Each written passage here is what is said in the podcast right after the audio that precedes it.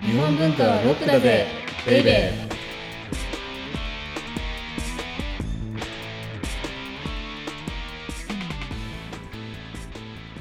こんにちは先入観に支配された女サッチーですこんにちは、セバスチャン高木です。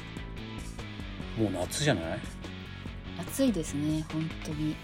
暑いよね。はいもう夏に弱いから、はいもうすでに夏バテ気味なんですけれども、はいただ、夏といえば夏休み。おーはいで、今年はね、はもうい決めたんですよ、どこに行くか。おどこにいらっしゃるんですか松尾芭蕉、奥の細道、車で行こう旅。いなんかはいあでも車でじゃあ奥の細道のルートをそうなん回るです、そうっなんてでことす。ですね車ではい下道を走りながら、ああ下道はいそう奥の細道をたどる旅っていうのをやってみようと思って、へーどこまで行けるのかなこれ1週間ぐらいであーえでもずっと平泉ぐらいは行けんのかしらぶっ通して行くんですもんね結構行けそうはいいやいやでもぶっ通しっていうかはい奥の細道で読まれたはい俳句のはい句碑は全部さ制覇しないといけないじゃないなるほどあそれで下道でそうそうそうあそうーであとはだから千住出て草加行ってみたいな、はい室の屋島行ってみたいなのはがいやらないといけないから、っはいていうんでこの間ね予行演習してきたんですよはいはいあのあれ何区だっけ江東区はい深川の方にうんうんうん芭蕉記念館っていうのがあって、はいでおそらくそこに芭蕉庵っていうのがあってはいでその近くに芭蕉稲荷っていうのがあったりとかはいあの奥の細道ってそこから船に乗って、はいまあ、出発してはいで千住で降りてはいで船船からまあ降りてうんそこからテクテクテクテクと行ったみたいな記述があるんですけど、とりあえずはい船分やっとこうかと思ってああなるほどはいはいだから深川から千住だけはやっといたっていうので、はいもう始まったっ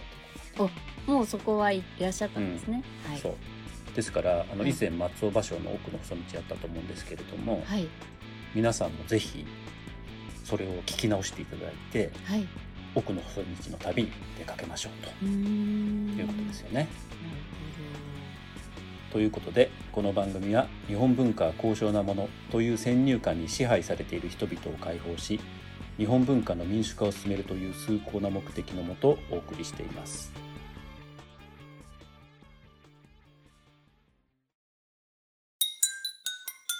日本文化はロックだぜベイベー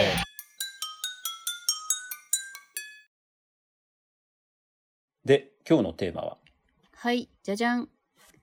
足分けお船ダイジェストです タイトルなくてすいません勝手にタイトルが弱いここだもうけこの押さえればとかいや、もういいよ、なんかもういいよ、すもうませなんん、なんていうか、このネット記事、タイトル全盛時代にすおみいまて、せん。足分け呼ぶね、ダイジェスト、弱い。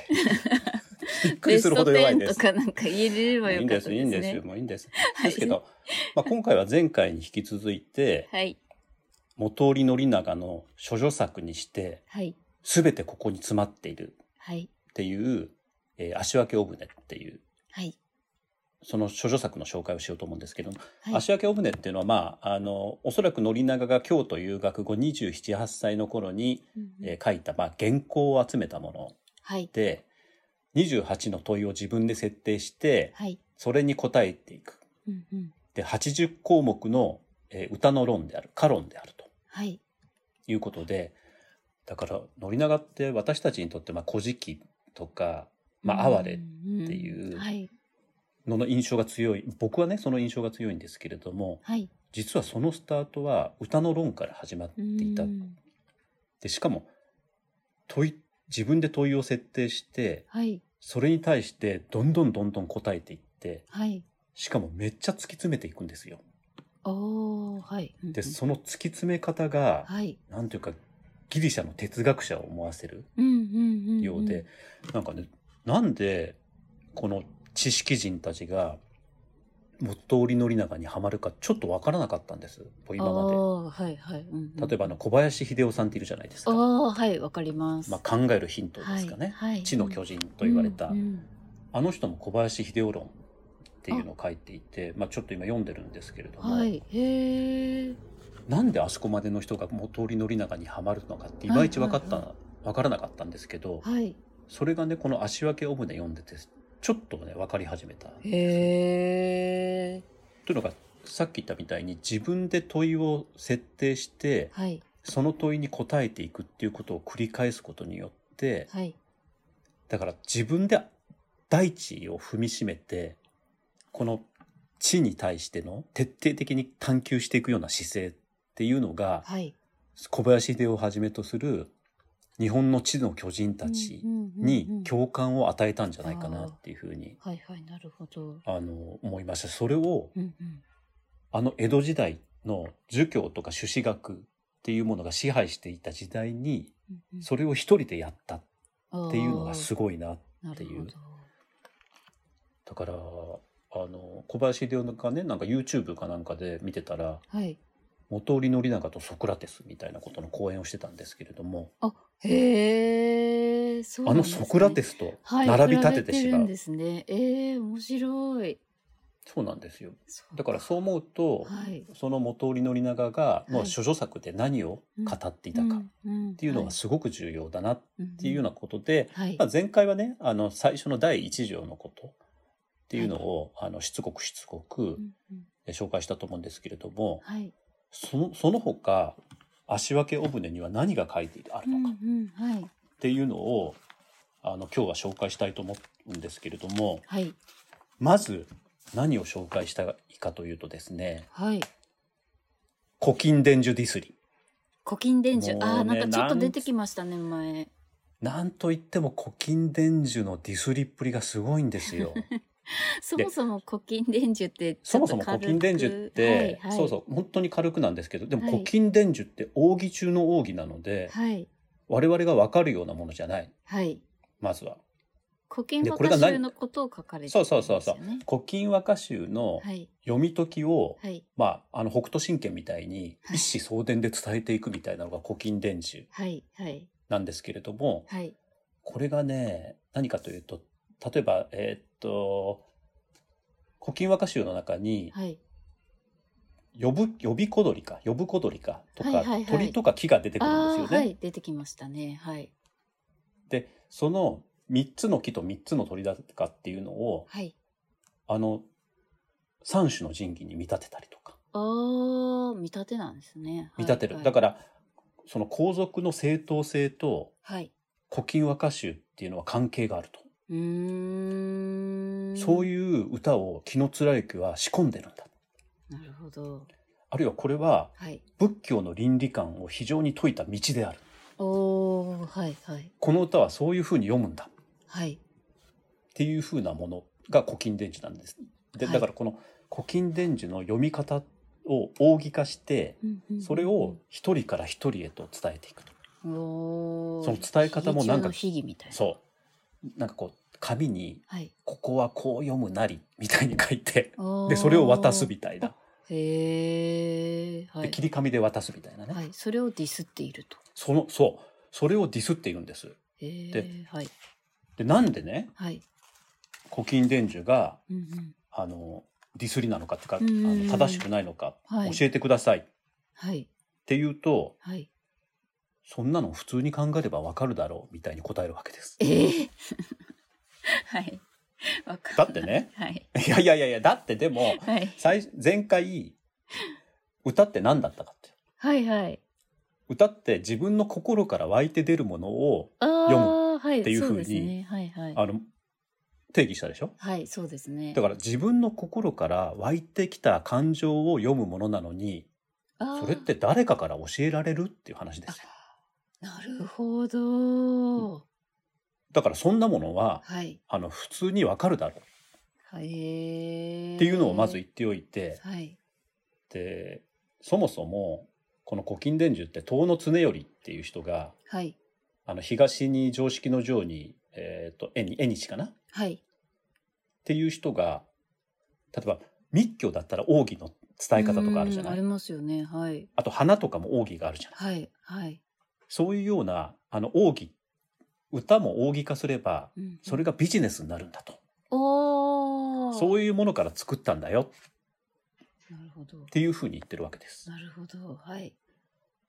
だから散々にねこの古今伝授ってはい。この足分け大船の中で何回も何回も出てくるのあ、そんなに何回も出てくるんです ね。そ一うでも回デじィスゃっないんだ。でもずっとディスってあそこは変わらず、とりあえず、とりあえずディスってはいるんですね。ディスってディスってディスりまくって、はい。で最後に何て言うかというと、はい。でもこれは皇族の方もうん。古今伝授やってるからはい。我々も従った方がいいよねみたいあ、そっち。 なこれってはい。すごく重要な元織宣長的態度ではい。分かった上でうーん。仕方ないよねあっていうの結構多いんですよ。なるほど。ちゃんと考えた、考えて、考えた上で、そうこれねこの後あの古事記にはまっていくじゃない元織宣長って、はいはいああ今日古今伝授の話ができなくなっちゃう けどまあいいんですいいんですあのこれ面白いのではい。で古今伝授散々ディスった上で、はい。でもまあ皇族もやってるしうーん。であの偉い人たちもやってるからはい。まあまあいいよっていうふうに言うのってはい。 「古事記」の中で神ってはい。いい神だけいい神だけじゃなくて悪い神もいっぱい出てくるわけですよ。ああ、はい。あの人間はいに最悪を与える神。ああ、なるほど。はい。はいで、も人間にとっていいことをするとか悪いことをするっはい。ていうのを超越した存在が神だっていうのがああ。元織宣長にとっての神観で。なるほど。はい。はいだから、はい神が何しようが、うんせむ方なしってなるわけでうんうんうんす。仕方ないねってなるわけ。はい。はい。はい。で、その態度って実はこの古今伝授の需要の仕方にも、もうすでに芽生えていた。へえ、あ、そういう、あ、面白いですね。そうそうそう。へえ、はい。もう一個、じゃあ紹介すると何が書かれてるかっていうと、漢詩と和歌の違いああ、が書かれていて漢詩と和歌はい。で、まあ、この頃、江戸時代もやっぱり漢詩ブームだったわけですよ。へえ。なんか投資戦みたいなものが出版されて、はい。で、わーっとこの庶民まで東の、あの、中国の詩を読んでたわけですね。へえ、すごい文化だ。はい。でもこれに関してはい。ちょっと違うんじゃないっていうわけです。お、そこにも意義を。そうはい。なぜかというと、はい。漢詩っていうのははい。中国の心を読んだものだからはい。それはやっぱり中国の人のためのものだと。ああ。すごく当たり前のことなんですよ、今考えるると。はい。うんうんうんでも。日本にははい。あの和歌っていうものがあるんだから、はい。まあ、大和歌ですよね。はい。ですからその歌っていうのを日本人だったら知るべきだし読むべきだってああいうふうに言っー、ていなてるほど。はい。はい。ああ、ででも。うんうん。ここも少し元織宣長が、はいあの誤解されているところではい。でこのことでうんうん。宣長は中国の文化っていうのを否定してはい。それで排除しようとしたっていうふうにナショナリズム系の方からは言われるんですけれどもへえ、はい。あるいはそこを責める人もいるんですよなんで心が狭いんだってはい。はい。はでい。そういうことを言いたいんじゃないわけです宣長は。その国。そうじゃなくそうそうそうそう、はい。あの自国の文化っていうのは自国の言葉ではい成り立ってる部分が多いんだから、はい。うんうんうん。その言葉を使ってはい読むっていうのが、うんまずは当然のことなんじゃない、っていうふうに言うのが、言ってるのが宣長の主張なわけであってはい。ですからあのすごくねそこはねあの誤解されていると思へえ。う。でちょっと今も通ずるとこありますよね確なんかに。現代社会って。うんうんうん。あなんかちょっとあれだ問題が大きくなっていたからあれなんですけれども、 うんはいはい。あ、でも、なんていうかうん、はい。自国の文化を大切にするイコール、うん別に他の国の文化を排除することじゃないけうど、んそうですね。なんかこうナショナリズムとかはい。っていう考え方と一緒くたになる気がしていて、うんうんうんうん。なんか元織の長ってもうちょっとこの本物のコスモポリタンみたいなものを求めていたんじゃないかなっていうふうに、それが足分けお船を読むとはいすごくねわかるというか、へえ、なんかそ面白いですね。さっきそうなん歌ですよ。の独立性みたいなものとかそとうちそうょっとそうそう通ずるとこもある気がします。そうなの。へえ。で最後にじゃあ、あはいはい。えっ、とねなぜか僧侶と公職っていうのも書かれていてこれが面白いなと思うんですけど、へーはい例えば、はい。えっ、と古今和歌集でもはい。僧正編集ああ、はい、出てきふうまにす。出家結し構た出方てきますうんいてね。いますよね。はい。であの方が恋の歌を読むはい、じゃないはでい。すか。うんうんうんでそのなんで坊さんがうん恋の歌を読むんだとけしからんみたいな議論が多分あったと思うんですよこの時代あー。なるほど。はい。それはだかからやっぱり儒教とか朱子学あらによってはあの支配されていたから。い、はい、でもはい、の宣長はそのことに関してどういうことを言うかというとはい。僧侶でもうん。自分の心が動くよねってああー、はい。うんうんうんうんで、恋心もあるよねってなるほど。はい、でその恋心をはい、読むっていう行為がはい。なぜダメなんだって私たちからするとあー、はいうんうん非常にで僧侶という立場ではい。自分なのに自分の心の中にそういうような恋心とか、そうんそそういうこう哀れみたいなものが催してしまうと、うんうんうんそれが人間なんじゃないはっいていうふうに、はいああのー宣長は言っていて、はい。だからやっぱりねあの、うん今もちょっとあの今っていう時代も何か人を罰するとか人の道はとそうかですねちょっと不寛容な、こう。そうそうそう感じありますねですけどこの時代もっと多分不寛容だったと思うんです。はい、はい。でもそういうものに対して宣長は毅然とうん。こうそうじゃないんだとへえ。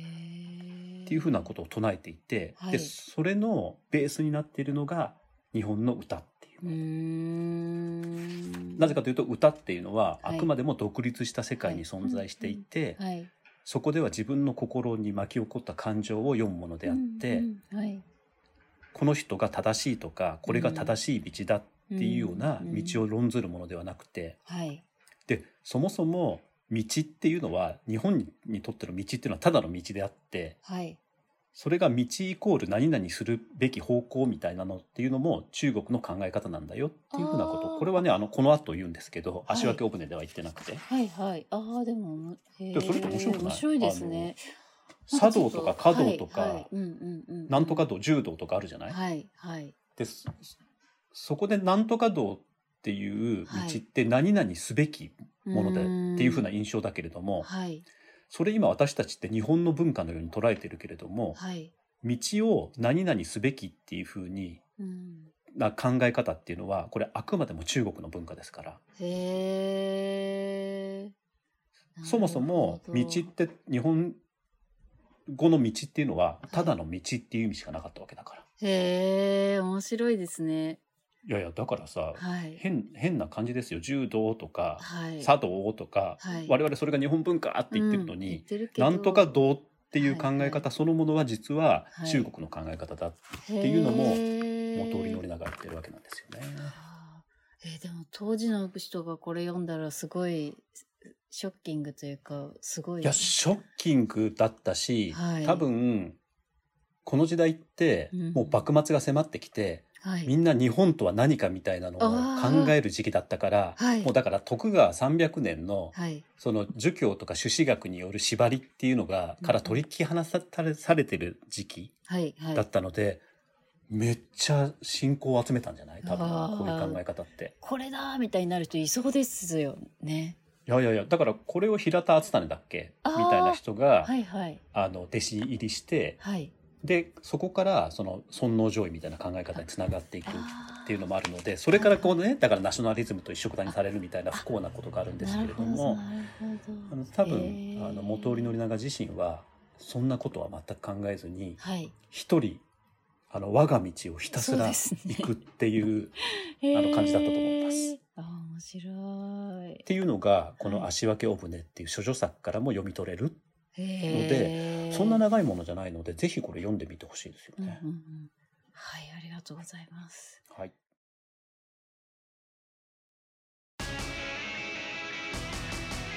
日本文化はロックだぜベイベー